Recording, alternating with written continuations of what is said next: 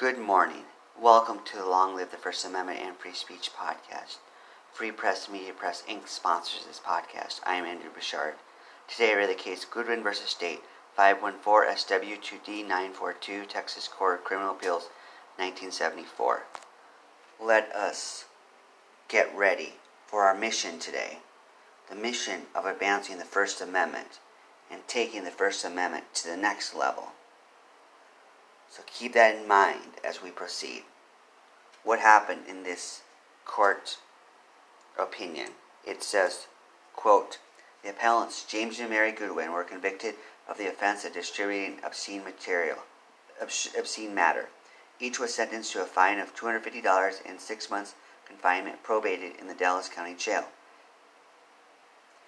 End quote. I took the $250 and adjusted it for inflation with the Bureau of Labor Statistics, CPI, calculator, because I always like to remind my dear audience that we need to adjust this for inflation to give a more accurate picture of this amount. $250 may not seem like so much today, but what would it be in today's equivalent? It would be $1,611.23 approximately. So that is outrageous. And the 6 months confinement is too much if you ask me. Also it says, quote, the statement of facts indicates that on March 25th, 1971, W.H. Wilborn, a detective of the Dallas Police Department, entered the newsstand operated by the appellants, purchased the publications which were the basis for these prosecutions. Thereafter, a warrant was secured in the appellants for the appellant's arrest. The appellants, end quote.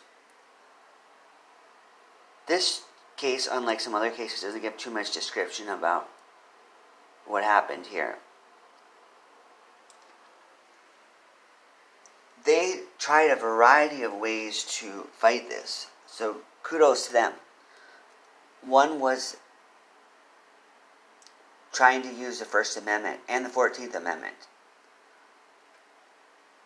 directly. They argued here that they had the right to, quote, privately possess obscene material, end quote.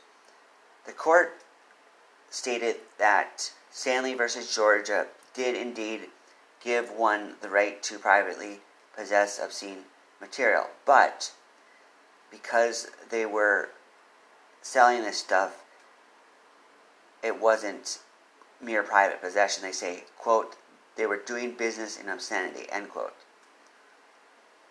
Good try. It's hard to argue against that point there. They also say, quote, appellant's contention that there was no determination of obscenity of the publication at trial is without merit, end quote. So that issue didn't get very far. Also, they argued something to the effect of the warrant didn't have the proper hearing behind it. Another issue is they claim the state didn't give expert witnesses. I've never heard that argument before, but this court ruled that it's not required to give expert witnesses, so it doesn't matter. Since this happened right before Miller v. California, the big case which we discussed on a number of these podcasts, they tried to invoke Miller by saying that it wasn't, quote, specific enough. But the court said no, the old statute was fine.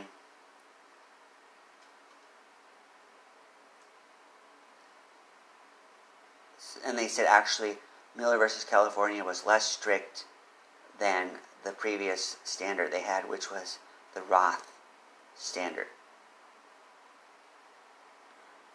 They also argue about the notion of jury instructions about community standards, since before it was, quote, a national community, end quote, but they ruled that that wasn't valid.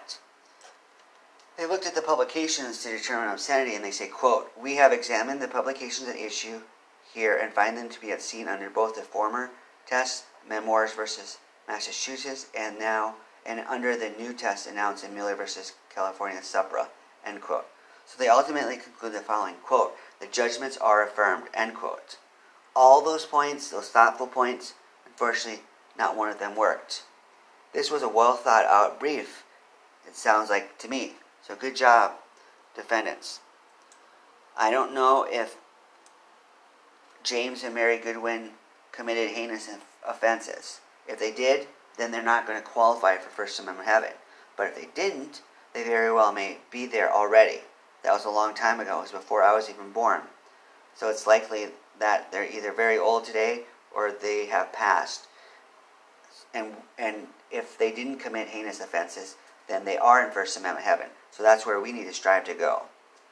How will you advance the First Amendment, freedom of speech, and third parties today? Long live the First Amendment and free speech. Goodbye.